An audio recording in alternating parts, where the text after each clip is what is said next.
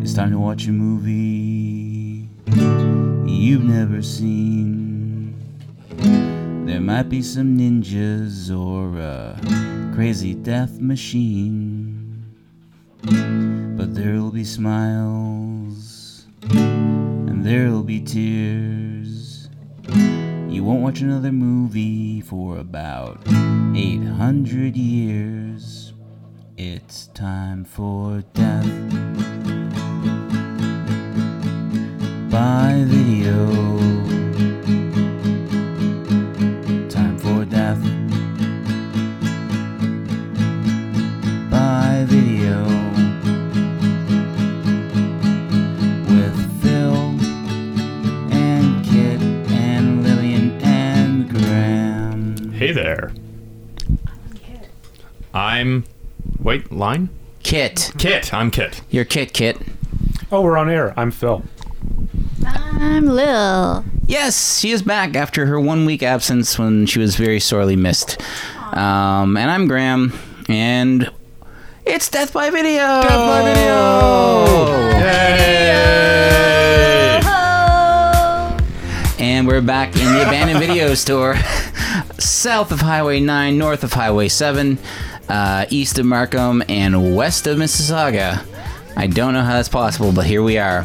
Um, and we are watching a personal favorite of mine tonight. We're watching A Better Tomorrow Part 2, uh, directed by John Woo, starring Chow Yun Fat, um, uh, Leslie Chung, and uh, what's the other guy's name?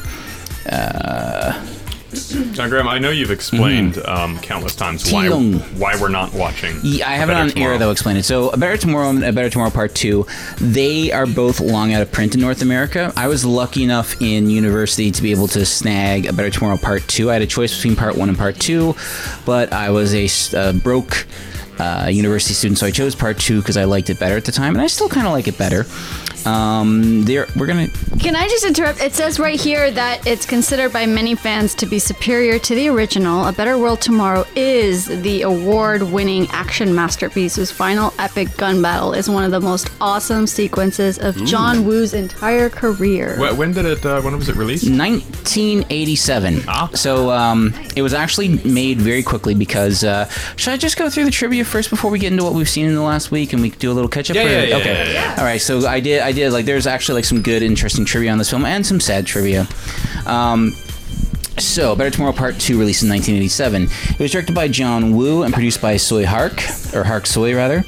Um, and they did it very soon after the first A Better Tomorrow. How soon? Well, A Better, T- a Better Tomorrow 1 came out on August 2nd, 1986, and A Better Tomorrow 2 came out on December 17th, 1987, only 15 and a half months later. Um, so, a quick recap, because I don't think no one here has seen A Better Tomorrow 1, right? I don't think so. No, no. Phil's shaking his head as well. Okay. He's got a mouthful of donut though, so he can't say anything. So, I'm going to try and keep this. Uh, keep this Not a beard fall. not yet. yeah. Yeah, I know. I'm letting my beard get a little, uh, little. Donut collector. No, I was gonna say a little bit more, more thicker, but it could be collect ear. Like I actually had a powdered one earlier, and it looked like I just did cocaine and missed horribly, You got like the Tony Montana look. Like, like Tony Montana who was drunk beforehand. why people order jelly donuts besides the fact that they're yummy. I know they're getting harder and harder Powdered to sugar, find. I know they're awesome. the powdered sugar high. Yeah. Yeah, we're eating donuts tonight because I uh, I needed a break from those uh, from the chips and popcorn that we normally eat on the podcast, so I figured we'd healthy it up and get some Yeah, get Graham- some donuts. Graham went to the health food store and got us some donuts. Yeah, some. How how was that chocolate fritter by the way? It was delicious. Oh my gosh, is that what that is? Yeah, it's a chocolate fritter. It's awesome. It is so rich and decadent. I'm giving the chocolate fritter on the very right bedroom eye, so please don't touch that one. Yeah. Point at it, kid! I'm sorry. See, this is what we missed last. Like last month, last week we had a really great movie, but we didn't have Lil. So it like, I think our last. Ah, you would have liked it, Lil. It was oh, a it good was so one. good. I, I, I was so crushed to have missed it, and uh, That was the Super Bowl. Worth it. It's hut hut hut. That's a superb owl. Oh oh, I thought you were like mispronouncing hut hut hut. Um, yeah, no, unfortunately, Lil, Lil, Lil we, we missed Lil last week, and uh, but you can watch that movie anytime you want. yeah, you should. uh, Oh, I should. I should, and I want to, and I can't wait to tune in. It, it could be the best movie we've, we've watched on here. Do you have it? Uh, is it in the bookstore? Okay. Yeah, the, the, yes, it's in the it's in the old abandoned video store. Oh, Cool. Yep.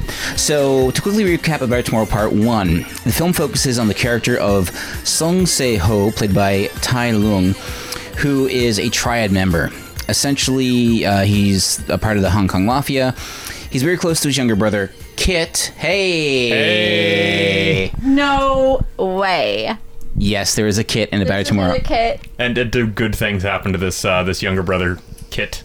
I'm hoping good things. Yes Just no and no. conflict whatsoever. But by the way, there's one other kit um, that I kind of see. Also, I know I know there's another one, but the other kit for me is Christopher Robin for some reason. well, they never called him Kit Robin. I though. know, but But he's I don't a- know. He's a Kit. Yeah. right? Yes. Yes. Yeah. In, I Yeah. used to get called Christopher Robin as well in in grade school. Wow. Kids thought that was funny. That was And- really unoriginal, Christopher well, Robin. for the most part, because Tailspin was on the air, it was mostly Kit Cloud Kicker. nice. I love Tailspin a Which classic. is I do like hate it, Christopher, right? like Christopher Columbus. Uh, it. Yeah, Christopher like Walken? Christopher Lambert for Christ's sake. Or then, Not- like, like I remember one kid in high school. He tried to, "Are you related to the car man? Like, Kit the car from Knight Rider. I'm like, what? Because we share a first name. That's the dumbest thing I've ever even heard of. What did Kit stand for? you've heard it all, I'm sure. The Knight Industries 2000. Graham. Yeah. Um, I never saw that show, but I saw one of the TV movies. I think like Knight Rider 2000 or something, which was a terrible like follow-up movie, not very good. Um, the theme song was so ubiquitously sampled in hip hop songs in like the late '90s. The the, um, the remix of Buster Rhymes' "Fire It Up" is Yeah, the that's uh, exactly what I was thinking. Yeah. most notable one. Or How Many Licks by Lil Kim. yeah. Oh yeah. Anyways, back to the movie. So Kit is played by the late Leslie uh, Chung, who. Uh, uh, after just after A Better Tomorrow Part Two and A Better Tomorrow Part One, he became a the uh, canto pop singing sensation. He was actually considered one of the um, the founding fathers of canto pop, and he actually sings the theme song to A Better Tomorrow One and Two. Um, now, the character of Kit is studying to join the police force, but he has no idea of his brother's secret life as a gangster. So, Seho um, is intending to go straight after one last um, you know, just one last job so that he doesn't compromise his brother's ascent into the police force. Okay, when you were describing the plot, like my jaw dropped that he doesn't know that his brother's involved in the gang. And I looked over at Phil and his jaw dropped too. And I just knew that in the movie, it's going to be like not even an eyelash bat. They're going to be like, oh, he's involved in a gang. Fuck. I got to take care of this. Actually, no, it's way more than that. And that's that's in the first movie. So in the first movie, like he actually, so on this last uh, last job, they're going off to meet up with some Taiwanese gangsters. Everything goes smoothly on the last job. It goes horribly wrong. Many people die, and Seho is arrested, and he basically doesn't say anything. His brother t- calls him a dirty thief, and also his brother now, even though he can still enter the police force, he can only rise so far in the rankings. I know. Lil's, Lil's, Lil's admiring our, our new sign here at the at the old video Marquee, store. yes. Chills, man. I got chills. The marquee look is Yeah. it's just pimping. So uh, Great day to be alive, folks. exactly. So say. tomorrow. Yeah, Better tomorrow, too. Uh, so Seho's best friend in the gang is Mark Gore, played by Chow Yun Fat. Um, now uh, Seho goes to jail, and uh, Ma- Mark goes to get revenge against the gangsters.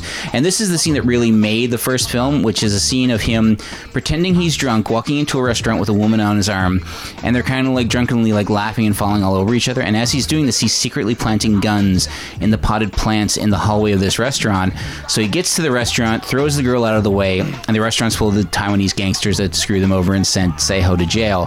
He winds up engaging in an epic gun battle, kills all the gangsters. It's very, very like I abhor, I hate real life violence, but this violence is awesome.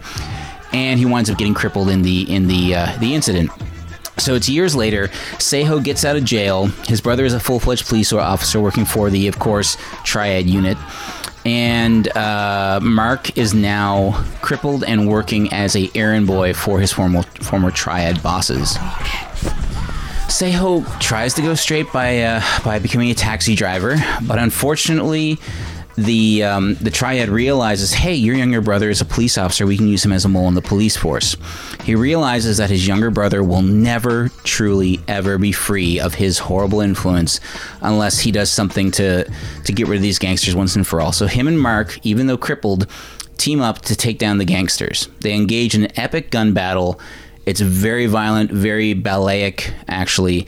Mark is actually killed, and you might say, hey, how can Chow Yun Fat be in the sequel if um, if he gets killed off in the first movie? We'll find out. Um, I'm guessing he wasn't actually killed. oh, he was. Oh, It's way more convoluted. so he has a secret twin brother. Yeah, that's exactly what it is. Oh my god. Yeah. I like it when it's like a uh, a cousin who looks just like him, so there's. but twin Oh, brother. he's all right. got a twin, and this other one is just a brother. Like it's No, no, no. Yeah, like this, this guy. No, sorry, it's they're different not twin families. Brothers. Yeah, sorry. Yeah. Um, they're just brothers. and the, the twin is never brought up in the first film. I'm assuming. Not at Yeah, all. okay. Not in the least. Wow. So He thought he was in the dark, but he didn't know how That's such much a, that's in such a the soap dark. opera move. I know, and this Love it. I the- love it. Yeah. these films do get very uh, uh, Chinese soap opera y. And which is awesome in a way too, because they get these this really melodramatic, like moody music throughout the whole Yeah, time. it says in the back here that it's also um, it's a return to in the jaw-dropping, heart-stopping sequel to the breakthrough gangster drama that changed action movies forever. and it did. It actually, A Better Tomorrow Part One broke all box office records in Hong Kong up until that time. Um, so, anyways, at the end of the film, Mark is killed, and luckily enough, Kit shows up to save his brother, realizing that blood is thicker than water. Was he wearing Hey, a hey. blue hat too when he did that? He's wearing a blue police uniform. Um, so, Because that's why it's blue. Symbolizes. our kid is wearing a blue hat as well right now. Um, Only because my hair is like shit right now. So then, after finally defeating the gangsters, uh, Saiho like Kit tells Saiho to run, but Saiho takes Kit's handcuffs and handcuffs himself, saying, "No, I have to go to jail. I'll plead guilty to all the charges." And in doing so, he provides his brother with a better tomorrow. What? Dun, dun, dun. And now a bit of background on the film. So this trivia is pretty interesting. Um, in A Better Tomorrow Part 1, it was a massive success. The sequel was rushed into production. The producer, Hark Soy, or Soy Hark, depending on what, uh, when you read his name, because his name was Soy Hark, then it flipped to Hark Soy. Long story short, he's best known for the Once Upon a Time in China series starring Jet Li. Um, and he actually directed the Once Upon a Time in China and America sequel, which actually featured a young Krista Bell from the uh, Twin Peaks uh, recent return series. Ah, yes, uh, David Lynch's new. Uh, Yes, where she played Oh, the a object Native of American David. princess despite being very Italian. Oh right, right, right. She was um agent. What's Tammy. Mm-hmm. her face? Tammy Preston. Yeah. So, um, they basically rushed it into production. Uh, John Woo's original cut of the film came in at 160 minutes. The final version is 104 minutes, so along the way, 56 minutes was cut out of the film. Uh, this was accomplished by. So Hark Soy would sneak into the editing room and secretly cut scenes without telling John Woo, and then John Woo would sneak back in and secretly reinsert them without telling anyone either. So there, Wait, so if they weren't telling each other about these things, couldn't they put the same scene in twice? Hark Soy would run in and cut the scene out, and then John Woo would go in, see it's missing, and put it back in. So th- there were actually three official editors on this, and they were baffled by these scenes like mysteriously disappearing and then reappearing. It got so bad that the studio actually sent the film to the Cinema City editing unit, which is was their like corporate editing facility. And pretty much the editing police. So basically, John Woo and uh, Hark Soy agreed, we'll just give it off to them. So they sent them the film, and the first time that John Woo and Hark Soy saw the film was actually at the premiere. So John Woo kind of disowned it for a long time. I think he's kind of come back around on it because it's. So they didn't have final decision on the. Uh... They actually did that. That was the problem is that Hark Soy and John Woo actually had equal power over Final Cut, which caused like, which means there would have never been a release version because they would have been fighting back and forth constantly over it. Yeah. So, um, and here's the thing: even though together they outlined a plot for a third A Better Tomorrow film, uh, John Woo was so frustrated working with Hark Soy that he never worked with him again. Hark Soy wound up wound up to direct his version of A Better Tomorrow Part Three, which was a prequel set in Vietnam, and then years later, John Woo would would adapt his original idea for A Better Tomorrow Part Three, also set in Vietnam uh, during the '70s, uh, and that was the film Bullet in the Head, which is an extremely serious meditation on violence and American intervention in uh, Asian politics. Um, so in our Tiger, Also a great Rage Against the Machine song. yeah, and it was inspired by the film.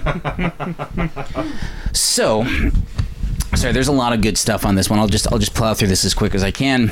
So in, ti in our Tiger on the Beat episode, Sorry, what year did that come out? uh, better uh, bullet in the head. I think that was ninety one or ninety two because it came out right after. It basically John Woo made a Better Tomorrow Part Two, The Killer, uh, Hard Boiled, and then and then Bullet in the Head, and then after that he took a break and made the comedy Once a Thief because he was kind of burnt out doing this heavy action stuff. So he did one. Not Once a Thief. Something rings a bell. It was remade into a Canadian TV series in the nineties. Ah, that's why it rings a bell. Yeah, it was I uh, called John yeah. Woo's Once a Thief, and John Woo actually directed the pilot, which featured a Canadian uh, Asian actress whose name escapes me, and I think Murdoch from Murdoch Mysteries is in it as well, and someone else. Yanni?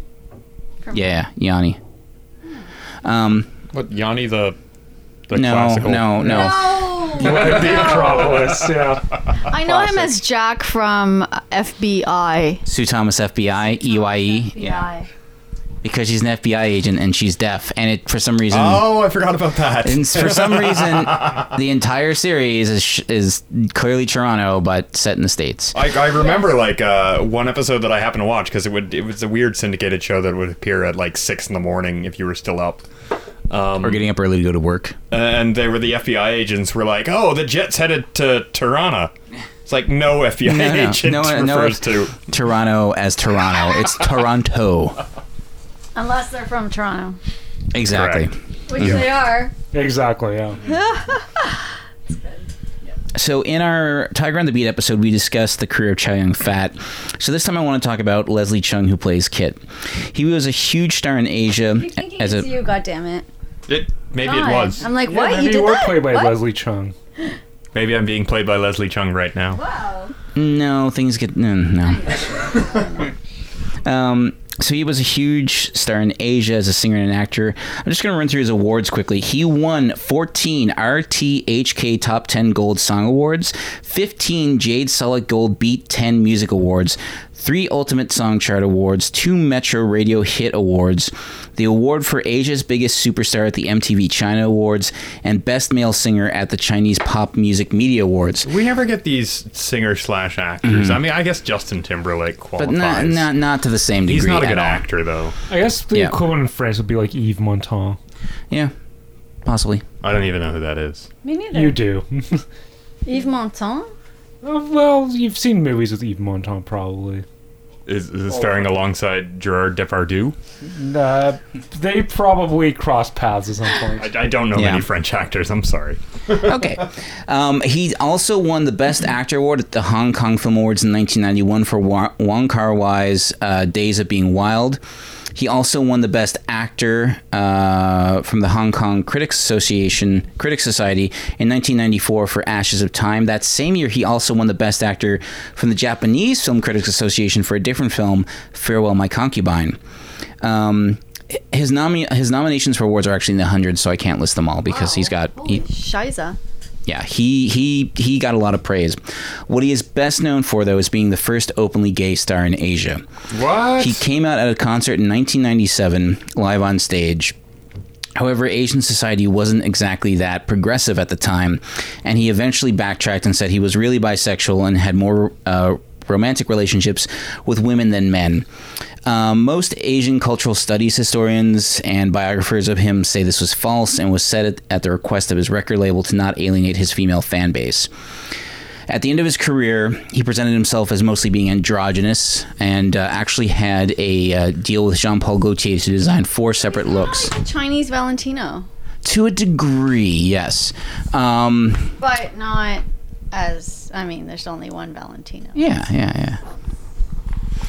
But uh, in 2002, he was diagnosed with clinical depression. This was kept secret from his fans and from the media and public.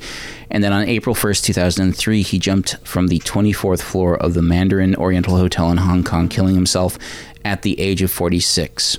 Even though this was during the height of the SARS outbreak when the World Health Organization uh, said people should not travel to Hong Kong, his funeral was publicly attended by over 1 million people. Wow. So, this this film has a sad ending, but Leslie Chung broke a lot of barriers in his life and is fantastic in this film and as a singer like i legitimately enjoy his songs like they might be perceived as being cheesy but they are sung with a lot of heart and passion um, and he is he's, Anyone? Um, sorry. Uh, who does he play in this film? He plays the brother. he plays kit Oh, he plays Kid. Oh, okay. Yeah, that's right. I was like, what? Kid can dance? I yeah can't, by the way, for the record. yeah so sorry sorry to bring the mood down uh, but i just feel that you can't really discuss a leslie chung movie without getting into his backstory because he was such a progressive character and in the end uh, lost his battle with depression Um, That is too bad. Yeah. yes This is our uh, our our second film uh, Mm-hmm. in a row that has a strong Wu Tang Clan um, connection yes connection because they they had a song on Wu Tang Forever called "A Better Better Tomorrow,", Tomorrow. Mm-hmm. which is kind of a, a nice. It's one of the lighter songs on the uh, the record. It's kind of like So you oh, haven't listened to our Tiger and the Beat episode yet, have you? Because I dropped uh, one of the needle drops, and it is a Better Tomorrow by the Wu Tang Clan. oh, but you should have saved it for this episode. Oh, don't worry, we're gonna like. I basically realized I have not yet. I there's haven't had so a many chance. Wu Tang Clan songs that couldn't go over all these episodes. So don't worry, we'll be, But we'll be I- dropping references. I did a little bit of research for the film on the way here. Oh. I listened to the Wu Tang Clan album, A Better Tomorrow, which was um, they're basically their 20th anniversary. It was released in 2013, and they were like, you know, we're getting the band back together. There's fucking nine of them, so it's kind of hard to do, and none like only half of them like each other. Um, And is it based on this film? not well, not really. The Elements or It's- well, I don't themes? know. The album that I've been listening to on my way here is a mess. um, if you were a big fan of I don't know um, Eight Diagrams, maybe this uh, Wu Tang Clan album still wouldn't please you. It's actually worse than that one. Really, I think if you're if we're ranking Wu Tang Clan albums, Hmm. Probably. Yeah. it's probably it, towards it the lower goes well. It echelon. goes 36 Chambers, Wu Tang Forever, The W, kind of a distant Where does Liquid third. Swords fall? I'm not a b- Well, huge that's that's a Wu Tang. Jizza solo album, so I'm just talking about Wu Tang Oh, Clan okay. It's like albums. Okay. selective. So then it, it basically goes in order. They've gotten worse and worse. Yeah, so like uh, maybe like the Martin Sh- one that Martin Shkreli owns is probably the worst one. Never heard it, of course. None none, none of us had. Apparently, Mm-hmm. Cher is on it and stuff. But, um, Hey, shout out to Cher, right? Me and her are like best buds in, in another parallel universe or something. I believe it. Oh yeah, and I believe in life after love. Do you believe in love after love? It's the second reference to that Love after love after love. to that song in this podcast. The birth of autotune. Really Mm-hmm. was, yeah. Oh man. A groundbreaking single. When I first heard it, I was like, ah! I was like nails on a chalkboard. I hate it. But it's Cher, and like, It's lasted. god damn it, Cher, I love you. It's amazing how that was kind of considered her like comeback song, and that was 20 years ago now. She was al- she was also uh, she had a big single off the Beavis and Butthead soundtrack, I which know. I remember. I got Yes, you, babe, yeah, with, really, with yeah. Butthead, yeah, that's Oh right. yeah. aka I've got you, Butthead. Oh, I saw that in the I remember like theaters. the like the pre uh, Do song America? banter. Beavis and Butthead Do America? yeah, where they were like, we need a chick with It's butt tattoos. Yeah. Yeah, As a nod to like the turn back time video. video. Yeah, yeah. that's right. It's amazing how there was this meme that I saw criticizing like all these millennial singers. They just wear nothing and sing on stage, and then they showed a photo of Cher from uh, Turn Back Time, and it's like, yeah, nothing like the baby boomers did. I know. It's ridiculous, that shit. Yeah, she's wearing like a th- uh, uh, a floss or A like thong onesie. She's wearing a thong Leather- with mesh, uh, like a with a mesh, body, uh, with a body, uh, what mesh bodysuit, I stocking. guess you would call it. Yeah, like uh, she found leather floss and just kind of wound it around and threw on a leather jacket, basically, and some tights and some heels, and away we go. and then you can turn back time. Get mad. Guys, can we get back to the glory of tonight? Like a better tomorrow too. Well, well, let's get I to know. our, our ongoing segment. What have we all watched recently? That's been good. Yes. Ah. Uh, Oh, oh, oh. Um, I watched Ingrid Goes West. Oh, I just saw that Nice. popped up on Netflix. Yeah. What did you think? I I, I liked it. Yeah, I really want to watch it. That might be a watch for me later on tonight, since I'm not. Oh crap! No, I'm being interviewed tomorrow morning. I, you're being uh, interviewed That chick, tomorrow. I don't remember the the main actress's Aubrey name. Plaza. yeah, uh, I first saw her in this movie called Time Travel or something. Have you guys? Oh, she, uh, safety not guaranteed. yes. No, or is it seeking a friend for the end of the world? No. Same It's Safety Safety not Not guaranteed. Guaranteed. Yeah. Yeah, yeah, and it involved time travel. It was neat, and I was like, "Oh, this chick's kind of neat." And when you first, Phil, you mentioned a few weeks ago that you watched *Ingrid Goes West*. I thought it was like some like wedding crasher type movie thing.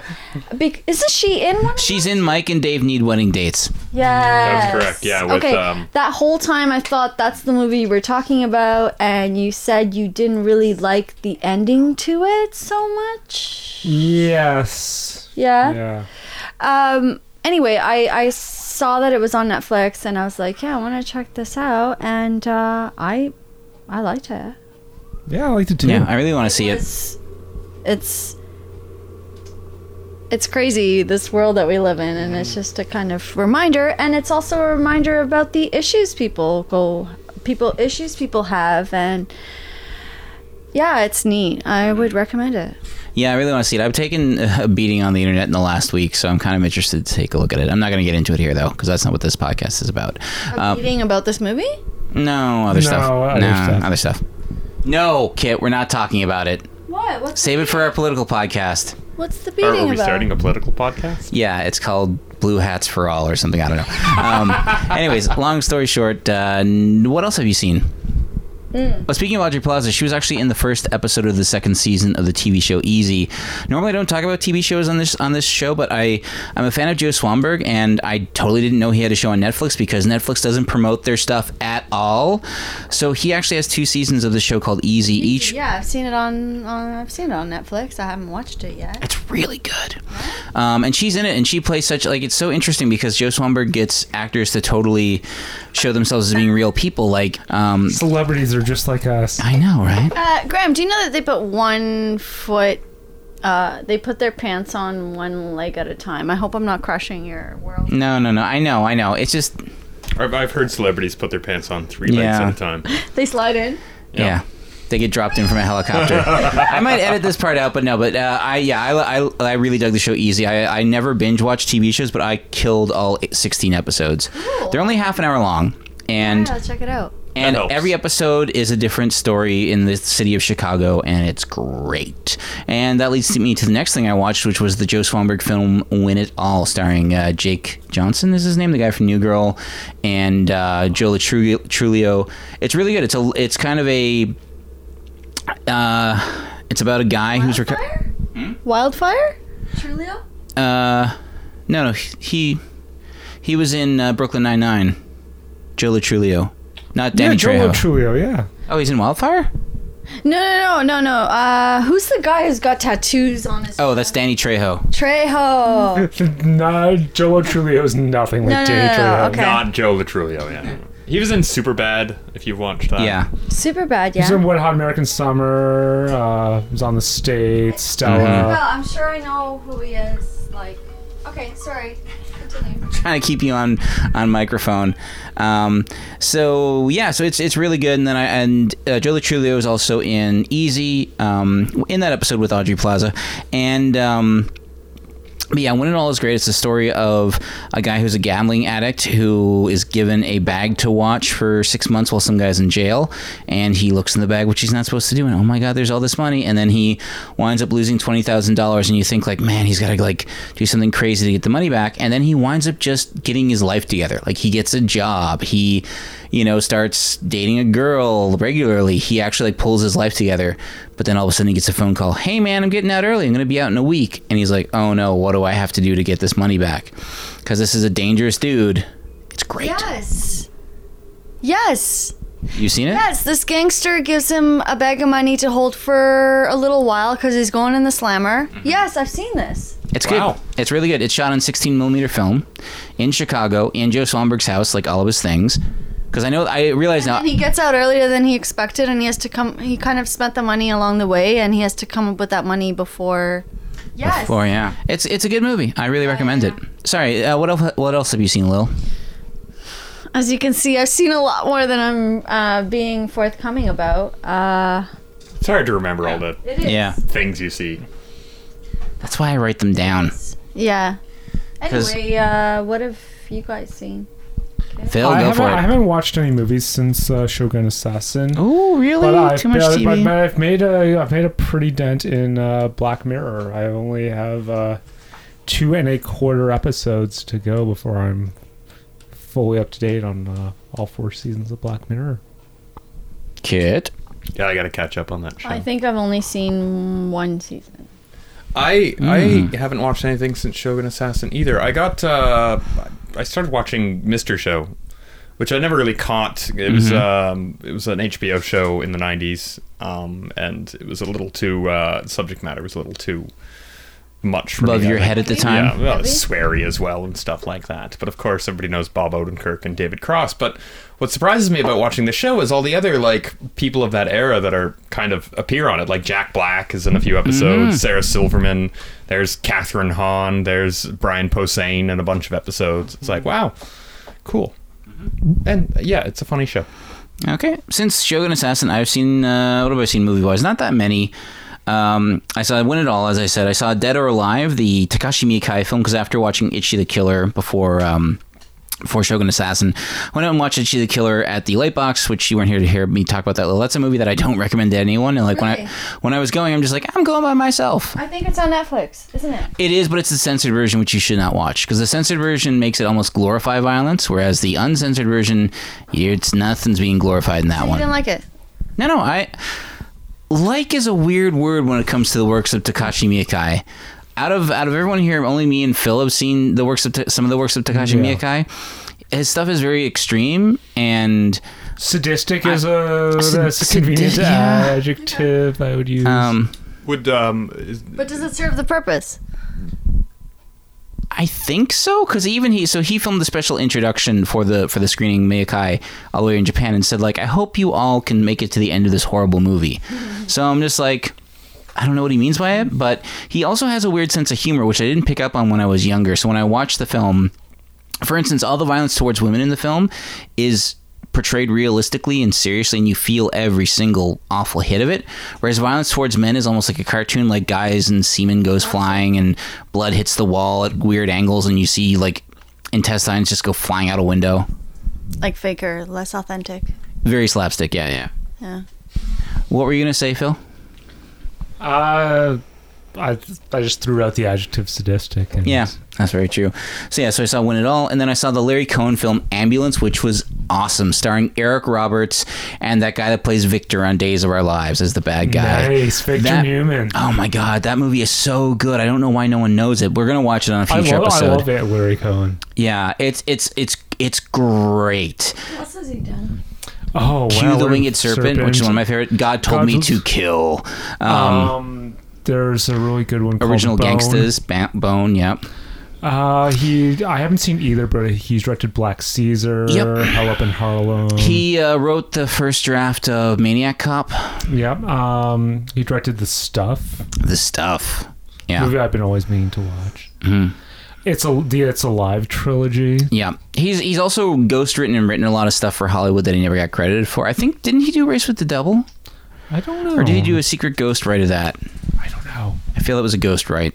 But anyways, um, yeah, no ambulance. It's awesome. It's about this this guy that like tries to pick up a woman on the street back in the '80s when that was cool, and um, no one got my little joke there. No, okay, Yeah. yeah, you got to I gotta, I gotta. Hmm. Yeah, yeah, we got it, Graham. Yeah, back when that was cool. Um, and but the thing is, she actually suffers. Uh, I'm still lost. she has she suffers like a diabetic like shock, and an ambulance comes to pick her up. But it's not a New York City ambulance. It's in New York City, and he he has, spends Like the film Maniac Paramedic.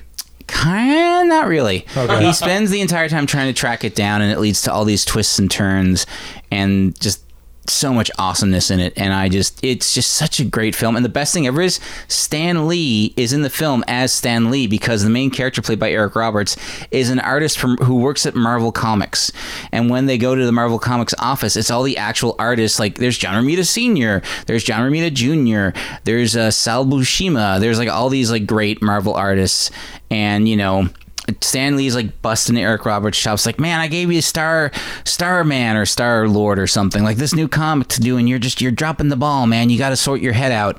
You gotta get this girl out of your system. You just got her name wrong. That's why you can't find her. And it's just great to see like Stan Lee actually playing a character who is Stan Lee. Anyways, that's that's my little I guess this is before Mallrats. yeah, before Mallrats. Um, so yeah, so that's what I've seen. So with that being said, is there anything else in anyone's minds before we jump into this wonderful cinematic odyssey of bloodshed and violence? I think F- Phil has an RIP. Yes, R.I.P. to Mm-hmm. uh, charac- noted character actor Reg E. Cathy, Yeah. who uh, is well known as playing uh, Tommy Carcetti, campaign manager Norman Wilson on The Wire. Mm-hmm. He was also in the late See the guy season that of said Oz. shit. no, No. he doesn't. He does, he does impersonate Clay Davis at some point. Right, right, right. Which, sorry, which sorry, you should sorry, pipe sorry. in right here. His impersonation of Clay Davis is really good. Is that from that movie Cedar Rapids? Clay Davis was in Cedar Rapids, but before Oh, sorry, I got it wrong. I got it wrong. Sorry, yeah, Isaiah Whitlock Jr. is the actor's name. Um, yeah, yeah.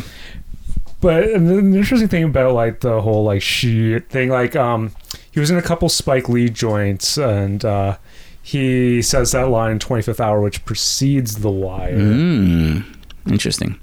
He's still making money off that that line too. Isaiah Whitlock Jr. And by the way, before why any, shouldn't you? before Go for anyone it. says, Exactly. "Hey, that guy died two weeks ago," our podcast schedule is on a bit of a. We, we don't always record the week that, that it comes out. That's why I don't want to hear any crap about. Hey, and these RIPs Yeah. are better late than never. I would Yeah, say. we're we're we're, we're speaking with sincerity here. Um, by the way, Kit, I checked out our Twitter account for all one tweet. Sorry, not to put you on the on the. I can Yeah, cut you're this out really if you putting want. me on the spot. yeah, we I can can, I edit this can out edit later. this out if you want. Um, Really yeah, we, putting we, him on the bench. we can there. talk about that. But, but Uh-huh. Yeah. what did you think about the? I got the the, the I did. header I did. there. I did. Looks The nice. header was great. The header is no retreat, no surrender. Aw. It was good. You can do a header. It's a good setup. Can you tweet every day though, please? Uh, every Kit's day our social media manager here. is a tall order. Um, Every- more every than And once every two weeks, though, is more than reasonable. Can we do it Oh. once a week, please? Well, more than once a week, I should Yeah. say. Um, just We'll tweet at the real Donald Trump, and uh, yeah, I'm just gonna I'm just Yeah. gonna s- s- subtweet on uh, Donald J. Trump tweets. I'm just gonna reply to those and put our episodes in there. That's why that's we'll, we'll get a lot of Mm-hmm. There you go. eyeballs that yeah. way. hmm Screw Donald Trump. You can quote me. That's what I gotta say. Screw Donald Trump. All right. So with that being said, we're gonna watch uh, A Better Tomorrow Part Two, and then come back and we'll talk about it afterwards. Um, yeah, we'll be right back.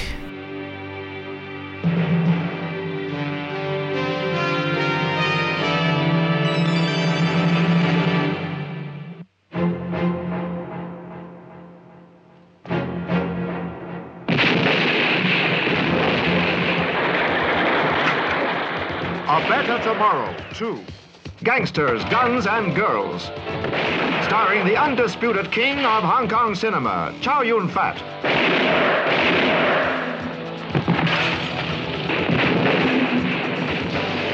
Directed by John Woo and featuring T. Lung.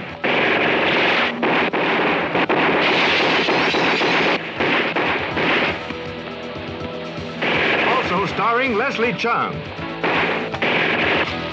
and Dean Sheck.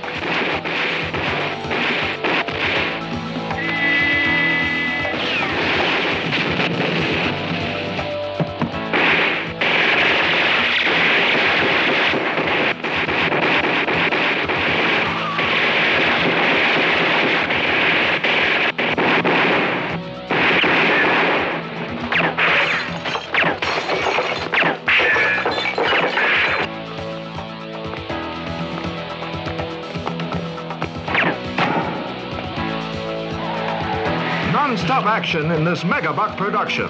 Shot on location in New York City.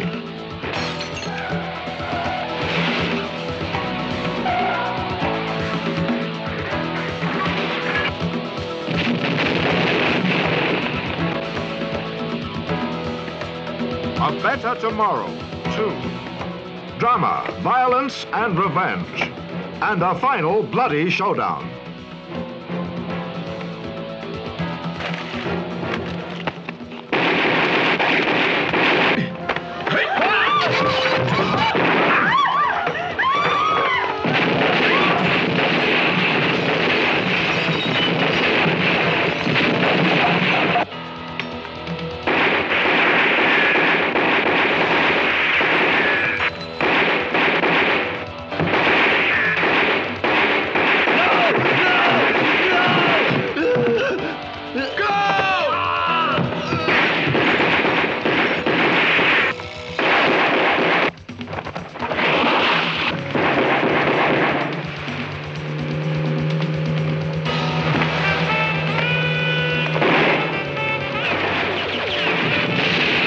A Better Tomorrow 2. Non-stop action and excitement. Another first-class production from Cinema City.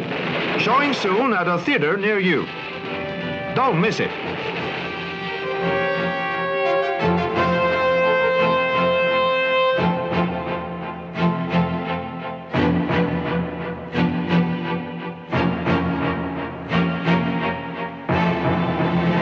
Oh, yes. The Mysteries of Michael Jackson. And we're back! That was A Better Tomorrow Part 2. So, guys, what did we all think? Phil, you got the mic. Yes, that was pretty rad. Yeah? Yeah, Cool. Kit? I, I yeah, that was, was quite the movie. Lil? Action packed Holio. Yeah, we're not very talkative bunch. We're still kind of absorbing because the last 20 minutes of that film is just the uh, bonkers, insane shootout. Fucking massacre. I know it's like three, gu- well, three guys and, and their friend go to like just kill all the bad guys, just left, right, and center.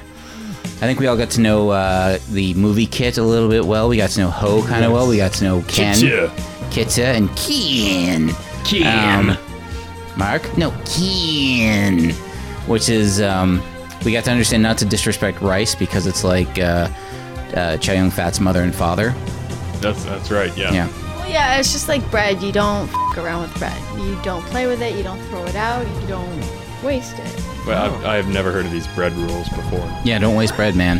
I've been treating bread the wrong way. I think. food in general, but I could see giving how. it to the birds. Yeah. Actually, there's a scene where Chow Yun Fat is like trying to shock uh, Uncle Lung back into uh, reality because he's had a, a break from reality and he starts throwing all this food out the window. And the entire time I wanted to be like, they're starving children in Africa. He's just But- dumping oranges on the, Yeah. the ground and kicking them around and he stuff. Smashed he has a fridge full whole- of oranges. He smashed a whole dozen of eggs on the ground and then didn't clean it up. Granted, he was then targeted.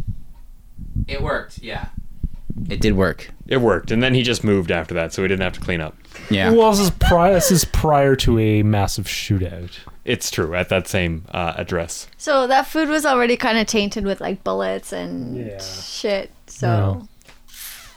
probably best not to. Really nice property down on uh, of what's it like somewhere in Manhattan. somewhere. I know. Well, like yeah, the thing about this film is that geography is not important because they show like. Um, Chow Yun Fat's character Ken Gore, who is the twin brother of Mark Gore from the first one that died, uh, owning a restaurant in downtown Manhattan or in Chinatown, and then they go to his house, which is a big like house you'd find in the South somewhere with a It's just giant this porch, white, like three beautiful story, house, like uh, huge I kind of porch. I kind of felt like they should be out on the porch sipping sweet tea and talking about yeah, it looked you like know, a like a plantation, Yeah. like mansion. Yeah, yeah. in the middle of Manhattan, and then they run out of there after they're attacked, and they're instantly under the Brooklyn Bridge, and they have a car chase shootout underneath the Brooklyn Bridge.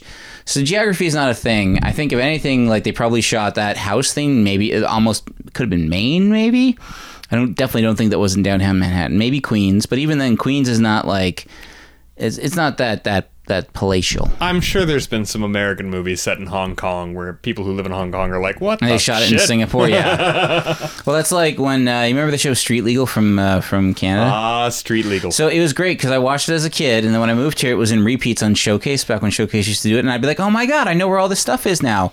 Their office is actually at Queen and uh, and Peter Street, Um, but then I just realized I'd see there was the scene where there's someone's driving through the city, and it makes no sense because it's like they're on Queen Street, then they drive past Honest Ed's, then holy crap, they're at Roy Thompson Hall. That makes no sense. They literally drove the wrong way and then looped around to go back. R.I.P. Honest Deads, by the way. They just smashed I the sign know down this week. it's there's nothing left anymore. No, there's nothing They left. spent It's- all that time sawing at power sawing that sign, and then And then they just smashed it down Yeah. with a crane. Anyways, back to Better Tomorrow Part 2. Sorry to alienate our non uh, Toronto fans, uh, which we have many. Our, I was very shocked to see uh, what city was it? Somewhere in Virginia was our most listened to episode or, uh, for the week. So big shout out to Virginia. Big and shout out to Virginia. remember, the tagline is true Virgi- Virginia is for lovers. That's right. We're big in the Appalachians. Yep, totally. That's West Virginia, but okay. Uh, Yeah. Tokyo, Japan also came in pretty high too with uh, with uh, some Nice. listens. So thanks, thanks to Tokyo. Oh, really? Yeah. Amazing. nice. Zang. whoever is listening to us in Tokyo, you Oh no, that's not. That's not. Zang's Cantonese. That's not Yeah. Japanese. Konnichiwa is the term. you were looking- konnichiwa, Or uh, domo, domo. Uh. arigato. Arigato, yes. yeah. And I apologize. We all know it from Mr. Roboto. It's okay. I didn't. Yes, I did. Okay. Yeah, you did. Come on. It's, it's all your uh, New Japan Pro Wrestling people. Konnichiwa. Naito. Naito, we're big fans of New Japan Pro Wrestling here. I watched uh, the New Beginning in Osaka last night. My boy Naito did well. Okada did well. Goto successfully defended his never open weight heavyweight championship against Evil. Wait, aren't we like? Aren't we on the f- Okada team or? Am I, am I mistaken? Okada's Oh, a good wrestler, but I mean, he was up against Sonata. Sonata was great. I'm not Ah. like, I do. I want to see Kenny Omega upset Okada again. We're not talking about the movie. okay, um, back to Better B- Tomorrow Part Two. All right. Well, it starts off with a flashback. Yes, and it's uh, it's basically recapping the last movie. We see Mark Gore get shot down in flames. We see. Um, uh, Ho turn himself in to Kit to say like I'm going to go to jail and you're going to be a good cop, and then we're brought to the present where Kit is undercover and he seduces Uncle Lung, who is a former crime boss who's been straight for the past ten years and now runs a, the, a shipyard. He seduces his daughter Peggy, who is a classical dance competitor, and he convinces her to dance without shoes while one of her heels breaks. Oh, and he's all, all like schmoozing up to Uncle Lung, and he's Yeah. all like, "I watched you dance 20 years ago," and all this stuff. It was amazing. Yeah, I don't know why I went Spanish with that or whatever. But accent I right went. off the bat of this movie, we're getting awesome, awesome music. Not just Yeah. for the dance scenes. I'm talking In just like life, Mm-hmm. soundtrack. It's the most melodramatic. Like you think of those De Beers uh, diamond commercials from the 90s. Do do do do do do do do. really nailed it, kid. When you said it. Yeah. Do-do-do-do. Uh, yeah, it was great. The soundtrack for this film is great. Um, it's pretty much the same uh, tracks from the first film recycled, but hey, if it ain't broke, don't fix it. Um, and then we're basically introduced to all about where all of our characters are hanging out, except for Chow Yun Fat, who's mysteriously, well, he's dead, He's dead. Yeah. He can't be. He can't be here. can't be come back. So they offer or help- can he? And who's or the, can he? again? Who's the character who uh, who paints the paintings of uh, dead? He's just a dude. Friends? He's not in the first film. He's just the guy that's like, yeah, you know, your story should be told. So they like, it was it was a bit of a, a commentary. I thought he was a friend of Mark's, and he was, and Mark had died, and he was a huge fan of his, and Yeah, he's kind got of like kept his story 15 alive. like in progress uh, paintings of Mark. Yeah, and he's got all his like his bullet, his jacket with bullets in it, Yeah, the he's one that he preserved died that, yeah. in. 40 bullet holes. Like he's got a bunch of souvenirs. Yeah, no, he. Um, I think that's actually a commentary on just the amount of hero worship that, because like when uh, they made the first one, they never intended for Chow Yun Fat's character to become like a style icon. Yet he did with the Elon DeLong sunglasses and the long duster Western style trench coats And the matchstick. and the matchstick in his mouth. Sorry, Lil, we gotta move closer together because I'm just like, ah. I feel like I'm interviewing a hockey player. Sorry. It's all good. Um, no, uh, Yeah. no, we just gotta go out there in that third period and just uh, put the puck between the the goalposts. Gator doing. Yeah, yeah. Um, We just uh, we just uh, we just gotta get some shots on net and uh, play some good hockey. yeah, just gotta keep the keep the puck in their end zone or their their Got my my Isn't that chocolate zone crumble. football? Got my, Uh, yeah, end zone my is chocolate football. fritter in me. I go. I'm all I set know to go. sports. Hey, you have We're that gonna, roll from we're Tim's. gonna you're score gonna- some touchdowns in the in the net. Uh, We're yeah, gonna we're gonna hit some home yeah, Mm. put runs. the- we're gonna put the ball right through the hoop. Um, yeah, Gonna bulge In the, the in the ninth inning, uh, bottom of the ninth. yeah, Oh, yeah. Uh, hockey talk, hockey talk oh, for, yeah. for a fan in Tokyo. Um, so yeah, no, it's uh, it's hard to go through this because so much does happen in this movie. Like there's a lot of bouncing around and melodrama. So we should also point out that uh, movie Kit has a pregnant wife at the same time that he's like trying to seduce Peggy. Yes, and he won't tell her what's up either. Even when he It's- it's introduces a her to Peggy, confidential, yeah, uh, Well, yeah, it's because he's undercover and he had to get in with Jessica, which is Lung's daughter, the Peggy. dancer. Peggy. Peggy. Jessica is his wife. Shit, I've been calling them the other thing. How embarrassing. I know. I it's like I got two left feet. Oh my god, guys. So Another yeah, dancing he's, reference. Uh, Very he's clever. trying to get in with them, so he has to like, s- you know, cuddle up to Peggy. And meanwhile, he's married to Jessica. Um, And then they uh, they they who is surprise. pregnant. Mm-hmm. So so Peggy and uh, Kitsu. uh, They they they never say Kit, Yeah. but uh, he's going under the name Billy. Billy. Um, and they surprise uh, Uncle Lung at his office, and With they're a like, boat? "We got a nice boat," and it's this elaborate. it, it was a like- gift from Kit to, to Uncle Lung to like try and like impress him. And he's like, oh, this should bring us good luck. All right. Yeah, it's just like really. and so he kind of impressed, puts it down by a elaborate, uh, wall and puts a giant microphone on it a too. giant microphone, a, the a most very visible, conspicuous. like, hey, what's that microphone doing attached to that boat? microphone. It was a large model sailboat, though. It's Yeah. It was, but he does. He doesn't even. He just like Mm-hmm. puts the microphone right on like the bow of the boat, just, Just right on the near backside. So it's Yeah. like, like, well, it's hopefully, like, because like the maid will notice when they clean up, or the or the cleaners will be like, why is this microphone on the back of this boat? I don't know. It's probably a radio. and then you know that's that. And the thing is, he starts listening to that that microphone while Right he's still away, right hanging away. out with Peggy, and she's like, "Are you still listening to me?" And he's like, "Yeah, uh-huh, uh-huh, uh-huh. I'm just While listening." he's still in the freaking office.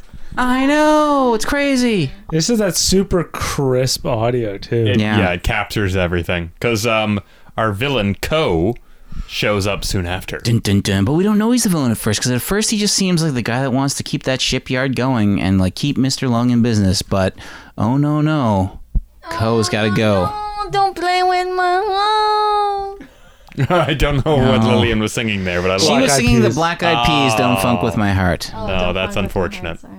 No, yours is better. Don't play with my heart. That actually makes sense. Don't funk with my heart. What does that even mean? Same shit. The Black Eyed Peas are terrible. I know.